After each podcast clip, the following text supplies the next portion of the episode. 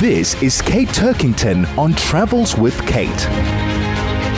101.9 Chai FM. I'm Kate Turkington, and a very good afternoon to you. Lots to talk about today. And remember, if you want to talk to me, if there's something you'd like me to discuss, if you want websites or information, you can find me at kate at chai.co.za. And remember that Chai is spelled C H A I, Chai, and it's the Jewish word for love. Isn't that great? So kate at chai.co.za. Okay, now I want you to sit quietly and I want you to use your imagination. I want you to think limitless horizons. I want you to think about the oldest desert in the world with skyscraper high sand dunes and surreal black moonlight rocky moonscapes. Think about one of the world's great game parks, teeming with wildlife. It's called Etosha, and Etosha in the local language means the great white place. Why?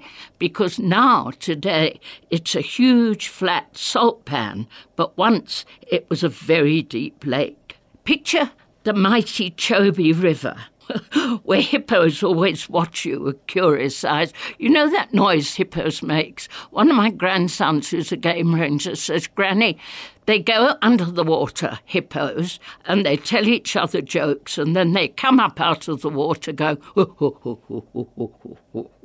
that's that's a noise hippos make. Okay, crocodiles doze on the banks of the Chobe River, hundreds of bird species. I mean, it's a bird watcher's paradise. Now let's change the scenery a bit and go down to the Skeleton Coast, with ghosts of ancient shipwrecks lie. It's littered with shipwrecks. That's why it's called the Skeleton Coast. And those ships have been battered to death by the winds and the ocean. And then there are ghost towns like Luderitz, where sand swirls through deserted buildings. You could make stranger things there. And of course, Namibia, the country I'm talking about, so many films have been made there in the desert Mad Max, oh, you name it, Raiders of the Lost Ark. Some of the scenery is absolutely awesome, awesome in the proper sense of the word. And then the tiny little town of Swakopmund. It's almost like a toy town, almost like a little Lego town, and it's perched on the edge of the continent, perched on the edge of the African continent, between the desert, that huge desert. The outskirts of the town, the sand is always blowing in from the desert. And the other side of the town, one side you've got the desert, the other side you've got the mighty Atlantic. So there you are. That's Namibia. It's on our doorstep. It really is still affordable to go there. You can actually drive from Cape Town, best though to fly to Windhoek and pick up a, a rental vehicle. And one of the most interesting things, and as you know, I travel this last year, I've been in about four or five African countries. I'm traveling Africa for some of the work I, I do. The thing about Namibia, it has an excellent first world structure. It's probably got one of the best infrastructures in Africa, and the tourist facilities are absolutely some of the best in Africa. And the biggest bonus, it's only got two people per square kilometre. So, not many people. So, when you're doing your tourist stuff, when you're visiting the beaches, when you're visiting the ghost towns, when you're visiting the desert, nine times out of ten, you're going to be on your own. This is Kate Turkington on Travels with Kate.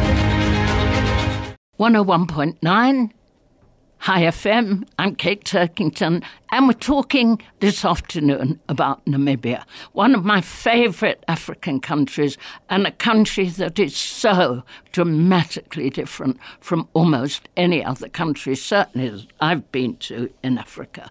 So let's go to Etosha first. Etosha.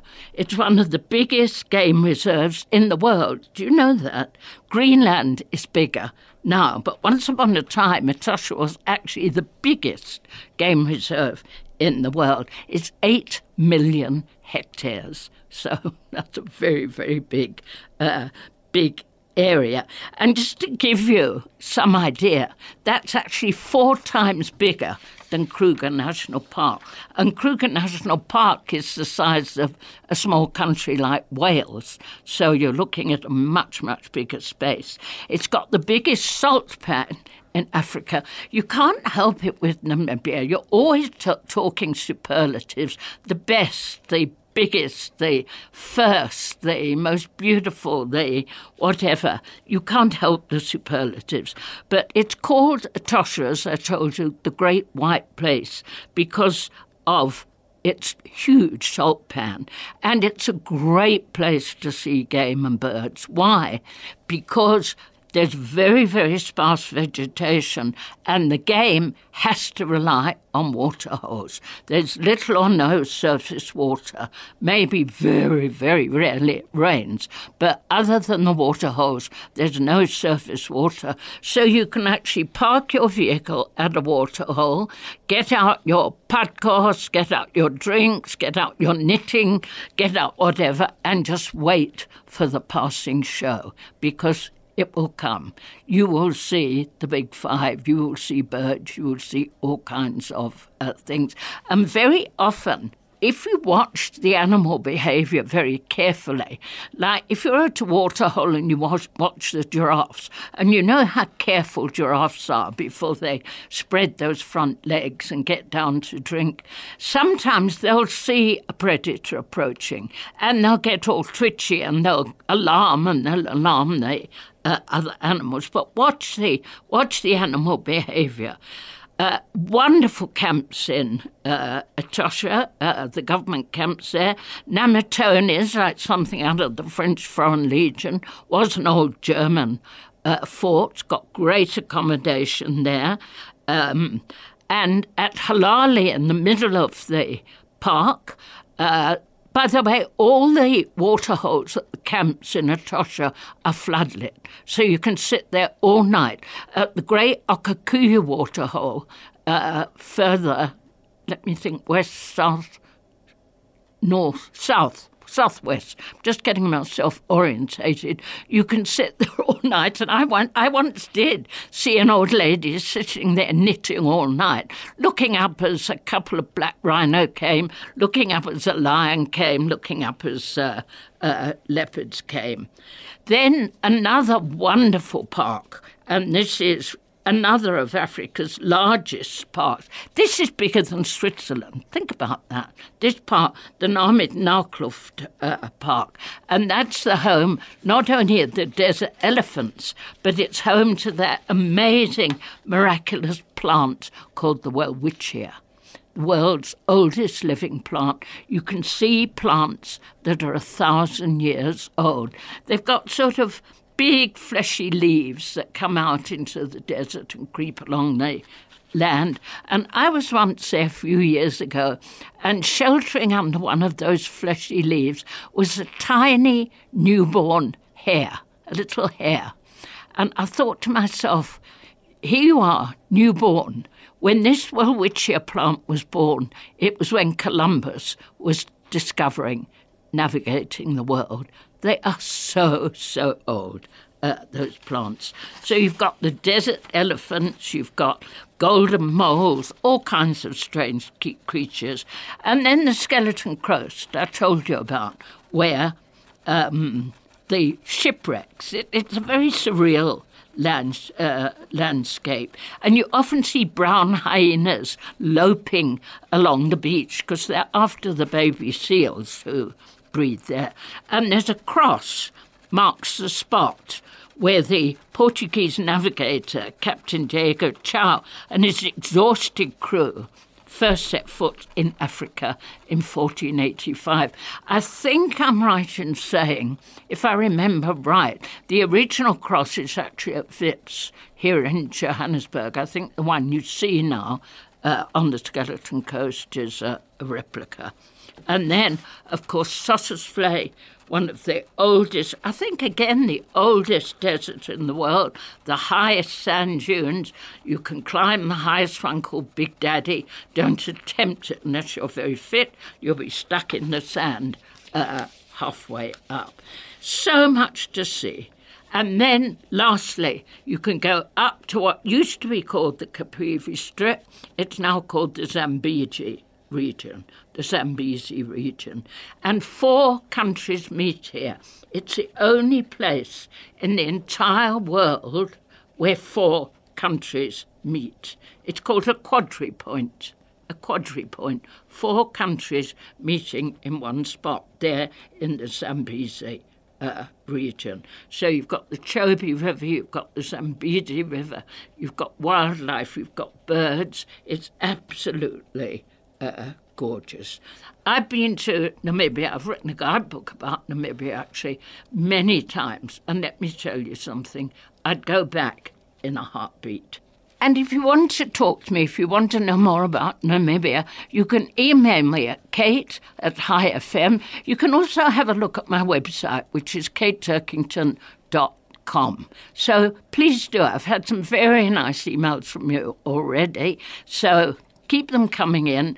And as I say, I'm very, very happy to give advice to, and I'd be very happy to have suggestions from you about what we should talk about. So, just a couple of last words about the Zambezi uh, region. Remember, I told you it's an international quadri uh, point. Um, and it's like a mini Okavango Delta. It's full of sort of meandering waterways and rivers and forests and marshes, and you've got elephant and buffalo and sable. Uh, antelope. And if you have got time while you're in Namibia, fly up to Kasane. You have to fly to the Botswana side. Then they ferry you across the Chobe in a small uh, boat. And there's a lovely, some lovely accommodation that side called Chobe Water Villas. Just won some huge, huge international award. And from the outside, you see these sort of thatched chalets overlooking uh, the river, and you think, yeah, yeah, same old, same old. When you go inside, it is contemporary African stroke, German stroke, Scandinavian chic. Don't be put off by that. It's not Jewish, it's just beautifully, beautifully done. You've got chandeliers which are shaped like weavers' nests. You've got curtains of pebbles. There are a sort of curtains made of pebbles, so it looks like there's uh, rain falling from the high ceilings. Very, very imaginative design. And then, of course, you've got your own chalet and you've got your own deck. And I remember I was there in March last, and I was sitting alone at night on my very big, comfortable deck. We'd been on a thrilling river cruise, and I was listening to the hippo snorting, and then there was this backing chorus of frogs. Uh, just, just a magical, magical place. As I say, more affordable than many other African destinations. First world infrastructure, very few people, and landscapes like no other. That's Namibia. This is Kate Turkington on Travels with Kate. 101.9 Chai FM. I'm Kate Turkington, and guess who we're talking to today? One of South Africa's best known impresarios. She is absolutely the star, the madam. I don't know how to describe you, uh, Daphne, but but she is Mrs. Miss Ms. whatever you like to call it, Theatre South Africa. She's an icon. Theatre on the Square in Sandton. It's tiny, but let me tell you, it's powerful. And it's put out some of the most powerful productions ever for I don't know how many years. That's what we're uh, going to Oscar. I say it's a tiny theatre, very intimate, 200 seater theatre. Daphne Kuhn, my guest, has won more awards, I think, than almost anybody, including the top South African Theatre Prize, which was the Naledi Theatre Award for Executive Director, and it was given to her for her outstanding contribution as an actress, artistic director, arts manager, director, lecturer, producer, teacher, and theatre owner. Oh my word, Daphne! Oh my word! But just oh, what a glorious intro! Really, thank you, Katie. Uh, now, before we talk some travel, I'd just like to know how your whole theatre journey started. How did it all begin? Was there a once upon a time? Well, let me just give you a short background, I, I loved theatre as a child. I part, uh, took part in so many children's theatre productions and Shakespeare productions at school. My mother encouraged me all the way, and um, I studied drama at Pretoria University. I completed a master's degree, and uh, initially I, I probably wanted to be an actress, but because of family and children, I decided yeah. to take the route of being a producer. I had various experiences as both actress, director, producer, publicist, marketing manager for some of the bigger theatres. And then I started on my own in 1994 when people were bemoaning the demise of theatre in South Africa. And I was determined to start all over again in the suburbs, in Rosebank. And that's when the first theatre on the square uh, began. And then in 1997, I had the opportunity, because of the support of the then Sandton Square development yes. um, by Stocks and Stocks, to open my theatre in Sandton on the new Sandton Square, which is now, of course, the Nelson Mandela Square. And I opened our small, intimate, beautiful theatre for 200 people in 1997. Along the way, I've been, I've managed to get the support of a number of big insurance companies that gave us some form of sponsorship to make it possible Wonderful. because you can imagine the costs of yes. not just running the theatre, paying the rent, paying the resident uh, uh, staff members, technical and administrative, and of course, all the artists and the directors' fees and artists' fees and rights. Anyhow, we started, sadly, in the last few years, I've had absolutely no support from a sponsorship point of view. Oh, wow. And somehow, for three years, because of the pandemic, and it's, you know, not perhaps a priority, but I'm still seeking a sponsor that values the work that we do. And of course, it, it, it energizes the community, uplifts and entertains, but at the same time provides enormous work opportunities and generates this for our theatre industry. And, so that's and also basically, the range. I mean, the range of productions you put on. I've been to everything from stand up comedians to Tony Award winning plays to serious plays to comedies. You've had some of the biggest names in South African All the theatre. best names, uh, as you say, all our best performers, serious theatre actors and directors.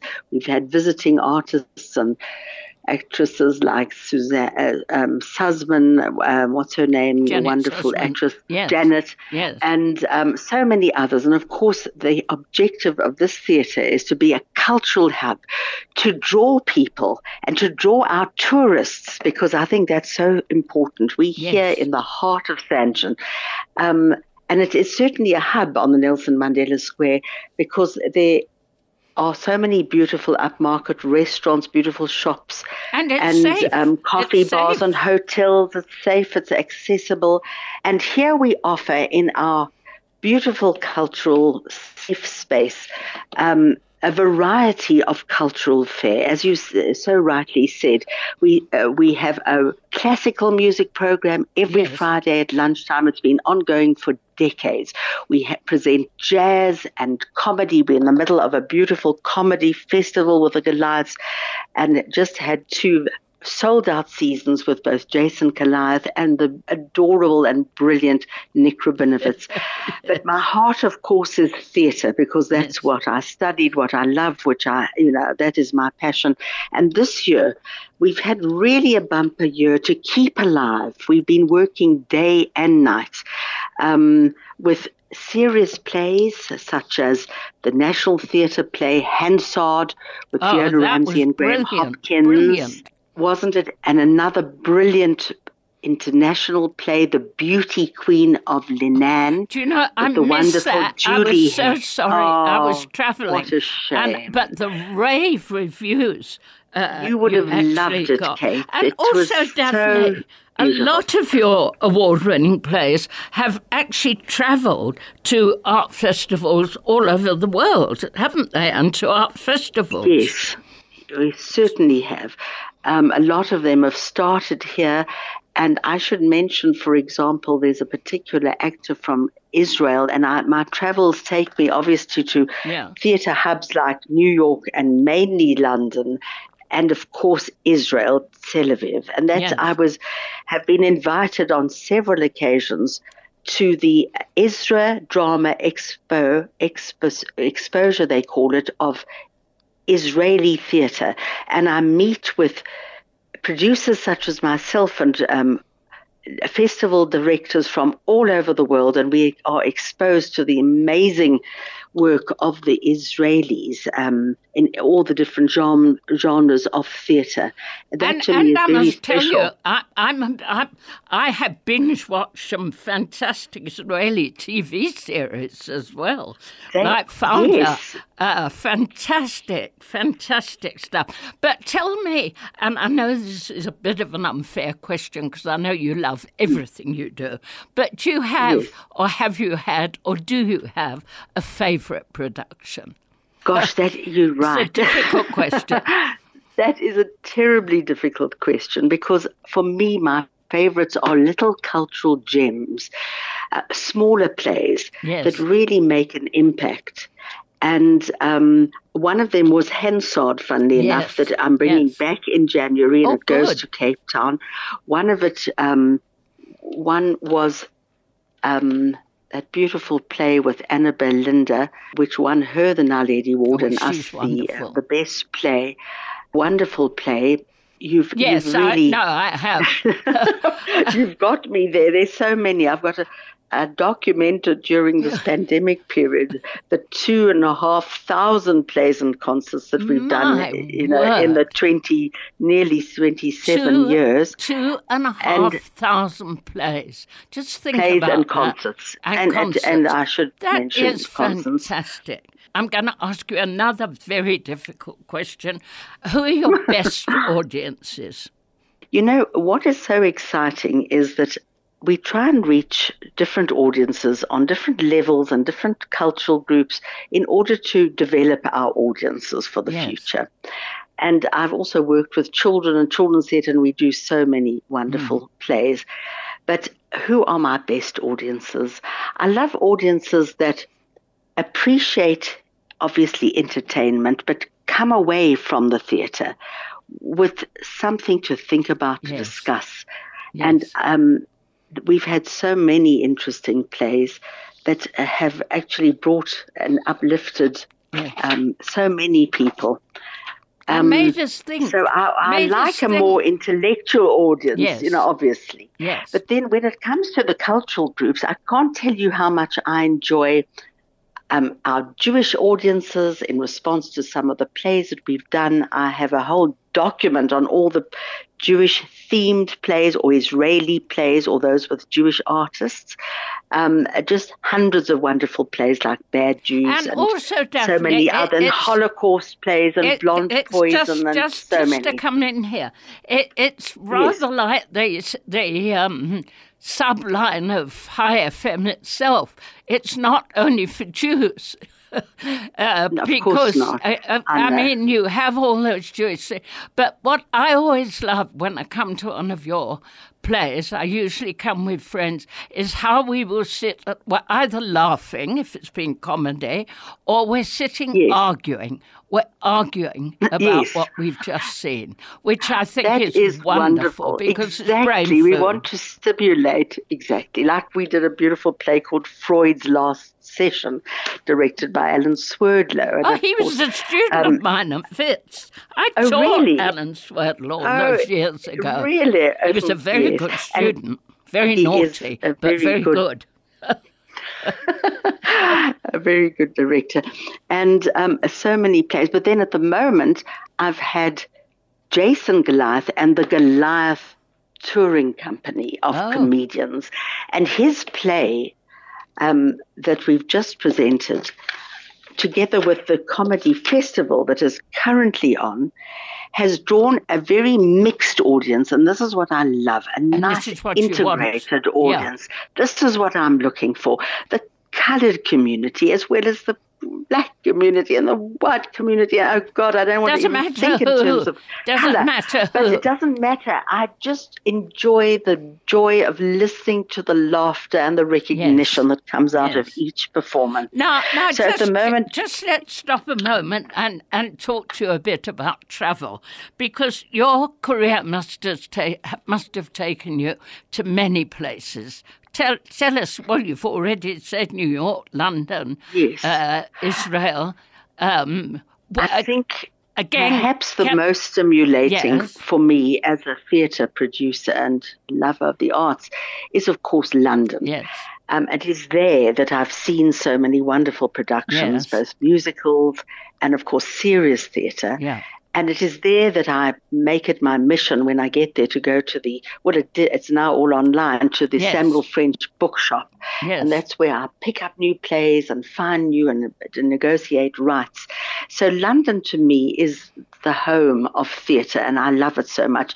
I've been to Greece, which of course was very stimulating Gre- because oh, in the course of my Daphne, studies, oh, isn't it Daphne, exciting I to once see? watched. Uh, I went on a school trip with two of my daughters. They had a school trip to Greece, and I tagged along. I promised I wouldn't get in the way or whatever. I actually went with a friend, and we went and saw.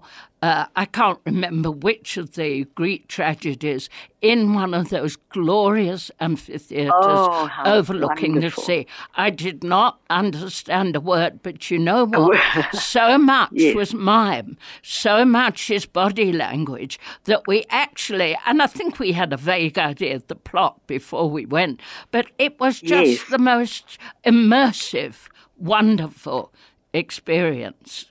Uh, It's I like going to those puppet shows in Vietnam or or the shows in the theatre shows in Kerala in India. You That's haven't got in any India. notion of what's going Notion. on, but you you But love it and you enjoy of, it. Exactly, and you react as one, as part of the audience. That that wonderful Yes. interaction that makes live theatre so important. Yes, So yes. when I was a, newly qualified, I worked with Taubie Kushlick and a famous word. actress from Greece uh, called Aleka Katseli, and we toured this country with her presentations of all the plays of um, Sophocles, Euripides, and Yes. Aeschylus, and it was so exciting. You can imagine because it brought back all the all what I uh, what I'd studied at university. So Greece is really what I love in terms of theatre. London, of course, is the heart of it all, and uh, and of course New York is you know much the same from that point of view.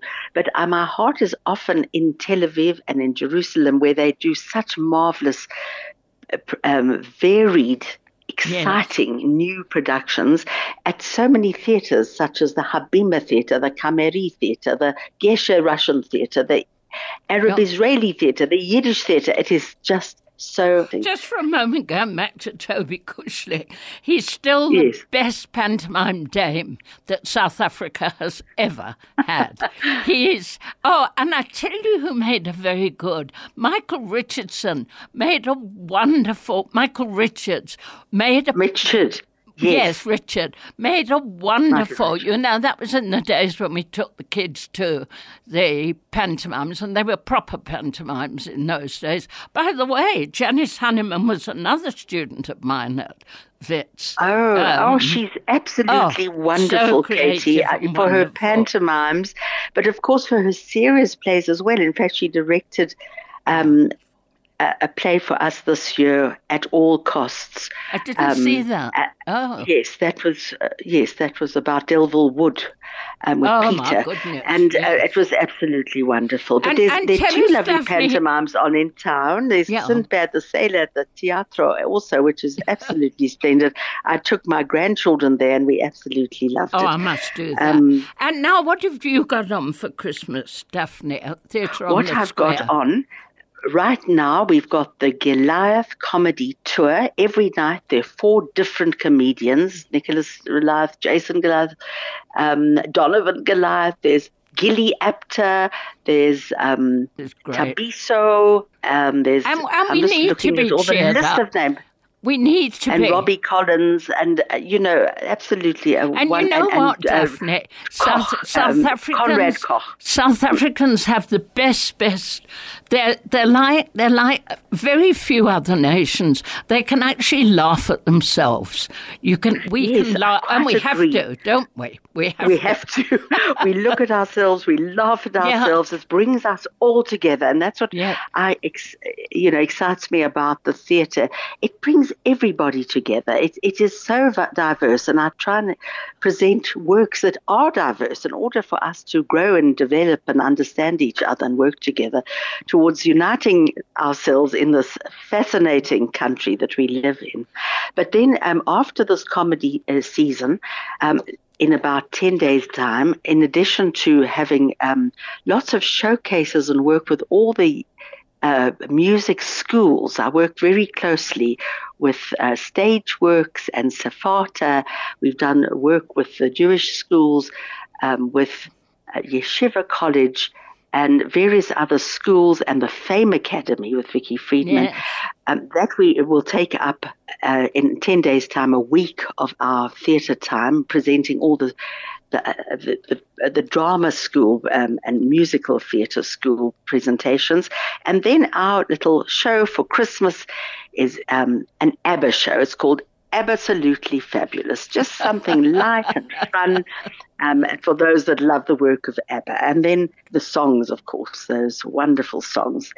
Um, and then we open in the new year with a return se- season of Hansard Oh, with Fiona Ramsay superb. And with Graham Hopkins. They're such superb actors together with Michael Richard, Yes. director um, who, who I've worked with in um, so many other shows. And that particular show is directed by Robert Whitehead, also Oh, um, an icon. And then we have the Joburg Film Festival in January, Yes, February, yes. early February. Then we do a, a tribute to Disney and the a tribute to the Lion King with the most exciting pianist who's been all over the world, Dupree Strauss. A new South African play is being created called Home Affairs by Michelle Douglas, starring Lawrence Joffe and Celo Ramoshlaslone. And um, then another new play, The Authentic Way to Fake Okay, It. Daphne. and then I go- must no, mention. No, oh, well, quickly, last mention, because we've run one. out of time there. Last Oh, mention. Oh, I'm sure.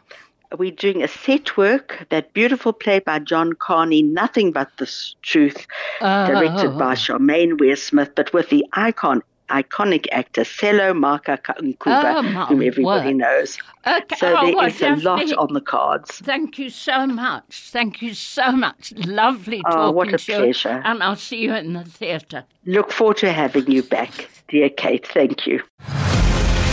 This is Kate Turkington on Travels with Kate. 101.9 Chai FM. I'm Kate Turkington. And in this last part of the program, we always talk about books. Books that you can armchair travel with, books that you can take on planes, on trains, on, I'm going on a jet plane, what. Uh, whatever. And today I'm going to be talking about crime fiction. I, I have to admit, I have to fess up to you, I'm a crime fiction junkie. I think I read my first Agatha Christie when I was about 12 years old, and I have never, ever looked back. Uh, since. And those of you who've read, and you can't beat Agatha Christie really, you remember Hercule Poirot. and his little grey cells. So many films have now been made. I think uh, so I think Kenneth Branagh was the last one. The British actor Sir Kenneth Branagh was the last actor to play Hercule Poirot. It seems all actors uh, want to play him. But I'm going to give you the names of some of my favourite authors, and these aren't murder and blood, and you know, I, I, they're good reading. They're well written. They're not chick lit. They're not. They're not badly written or cobbled together with a question mark at the end of every chapter. This is good stuff uh, I'm suggesting to you. And one of my favourites is an English writer called Elly Griffiths. It's actually not her real name, it is a pen name. But she writes a series. She's actually written 13 books in the series about a Dr. Ruth Galloway.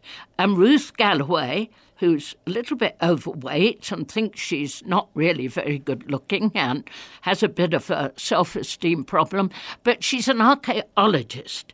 And the books are set in the marshlands of Norfolk. Why? Norfolk.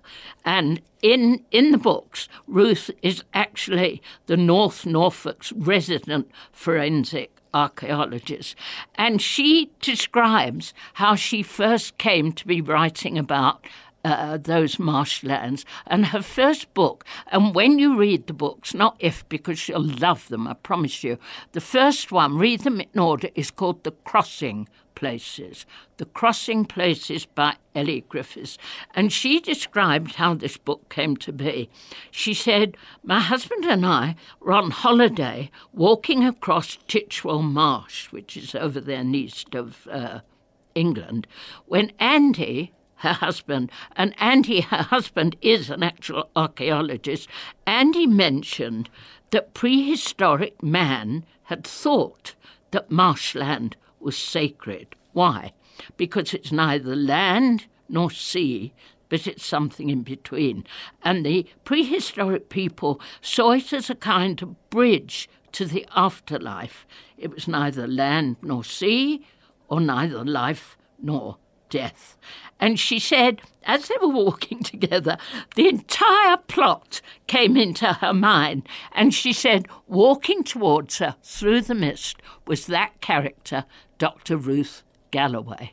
Well, as I say, there's now 13 in the series. The last one about when Dr. Ruth Galloway, like many of us, was shut away in the pandemic, I promise you, you'll love them. She has a partner in crime called Detective Harry Nelson, and they share not only work but a very, very complicated personal relationship. The thing is, these are real people. They're not some pasteboard characters that have all muscle and daring do or, or, ditchy blondes or whatever. These are real, real uh, people. So they're published by Jonathan Ball. You can find them online. You can find them in any good bookshop.